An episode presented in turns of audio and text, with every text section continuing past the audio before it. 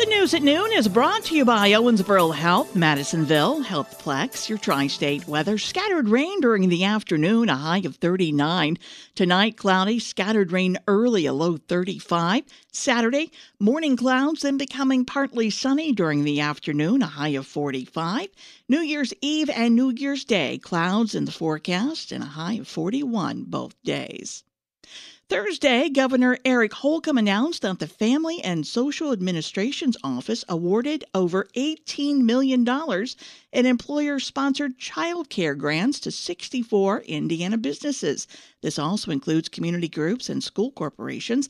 The initiative is part of the governor's 2023 Next Level agenda. The plan is to mobilize employers and communities to create or expand child care offerings that address the needs of working Hoosiers. The only business awarded in the tri state was Warehouse Services in Mount Vernon. They received $200,000. Getting a gym membership is on many people's minds this time of year. The YMCA of Southwestern Indiana is excited. They just announced starting January 1st, the facility will be open 24 7. Members 18 and older will have after hour access to the Dunigan Family YMCA on Evansville's east side. The new service will provide entry to the Wellness Center, indoor track, and lobby areas. The Y is also adding three new classes to the schedule. These include soil, um, I'm sorry, soul, body unhinged, and Les Mills dance and guided meditation, which I think I need and another meeting with the Board of Regents today after the Chancellor of the University of Wisconsin La Crosse was fired for appearing in porn videos. ABC's Lionel Moise reports. In a unanimous decision, the Universities of Wisconsin Board of Regents terminated Joe Gow as Chancellor of La Crosse. This after it was reported he and his wife posted videos on adult sites, including OnlyFans and Pornhub, also publishing books about their life in the adult industry under pseudonyms. Gow releasing a statement saying, in part, I am deeply troubled that I received no due process from the Board of Regents, adding that the books and videos are protected protected by the First Amendment. Lionel Moise, ABC News. A Kentucky man has been arrested for his involvement with a missing teen from North Carolina.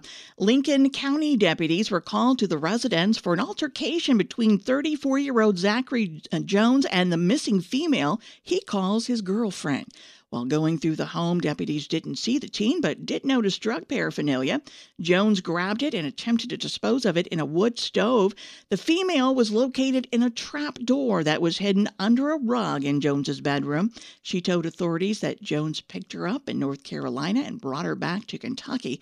The suspect admitted doing drugs with the teen and having a sexual relationship with her.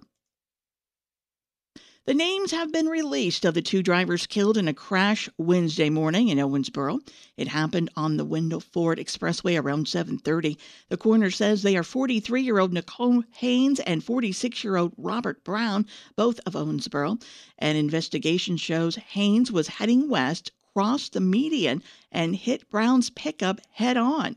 The eastbound lanes of the bypass were closed for a couple of hours. The deaths of a pregnant teen and her boyfriend in Texas now being investigated as a capital murder case. ABC's Dave Packer reports. In San Antonio Thursday evening, a vigil for 18 year old Savannah Soto and her boyfriend, 22 year old Matthew Guerra both were found dead Tuesday, just days after the mom to be was scheduled to be induced. It's now being investigated as a capital murder case. San Antonio Police Chief William McManus. When we talk about the, the manner of death has not been determined, the manner meaning was it a suicide or was it a murder? Police searching for two persons of interest. Dave Packer, ABC News.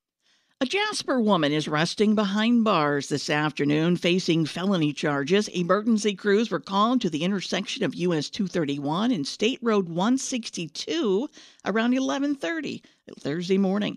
A 77-year-old man was going through the intersection when 47-year-old Kyla Chambers ran a red light. Police discovered Chambers was high on meth, cannabinoids, amphetamines and ecstasy. The 77 year old man was taken to the hospital suffering from a fractured neck and punctured lung. The owners of Newburgh's The Landing announced in November that the business would be closing before the end of the year. Well, tomorrow is the day the popular resident will shutter down for good. The eatery opened in 2020 after previously being Edgewater Grill. The present owners also have the rooftop and Birdie's establishments plan to open a Mexican style restaurant in Evansville next month. The staff at the landing calls the closure emotional.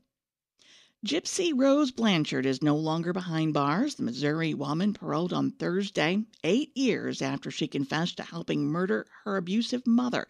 More from ABC's Andrew Dymburt. In 2015, Gypsy's mother, Clauddine Dee Dee Blanchard, was found brutally stabbed in their home. Gypsy was 23 at the time, and her boyfriend were charged with murder. Before the murder, Gypsy appeared to have debilitating medical conditions which confined her to a wheelchair. Gypsy claimed at her trial that her mother had forced her to undergo 30 unnecessary surgeries. And during the murder investigation, it was revealed Gypsy had been a victim of Munchausen by proxy syndrome, a form of child abuse in which a guardian exaggerates or induces illness for sympathy. January 15th is the last call for the troubled Lamasco Bar and Grill. Back in August, the Alcoholic Beverage Board recommended denial of the bar's liquor license. The board decided to allow sales to continue until the property is sold. It's unclear at this point whether the impending closure is indicative of a sale. Owner Amy Word was arrested last year for keeping a common nuisance. She was among about two dozen people arrested as suspects in a drug investigation. Boonville's Mayor Charlie Wyatt says Monday at noon at City Hall there will be a swearing in ceremony for all the Boonville elected officials. This is open to all, by the way. And the mayor toured the new apartment complex located on North 9th Street, which is still under construction. He says the layout is very nice. The tentative opening date for the Boonville Senior Lofts, designed for residents 55 and older, is March 5th. The apartment comes with a spacious floor plan. It includes modern amenities you would find in a luxury home.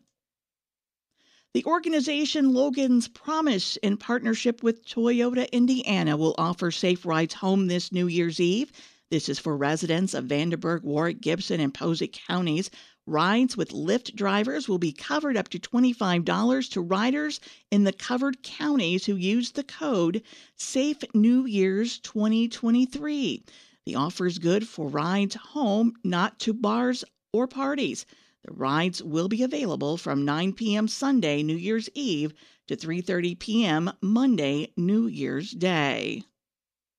The changing of the calendar early Monday offers a chance for reflection and goal setting. ABC's Jim Ryan has a look at New Year's Eve resolutions for 2024. In the shadow of the pandemic, most promises of self improvement going into 2023 related to mental health, according to the annual Forbes Health Survey. But on the cusp of 2024, the same survey finds that 48% of us are focused on improving our physical fitness in the new year only 36% on bettering mental health, except for one demographic group of poll respondents, those 78 and older, who are still more interested in mind than body. Jim Ryan, ABC News. You're listening to the news at noon on 104 FM WIKY.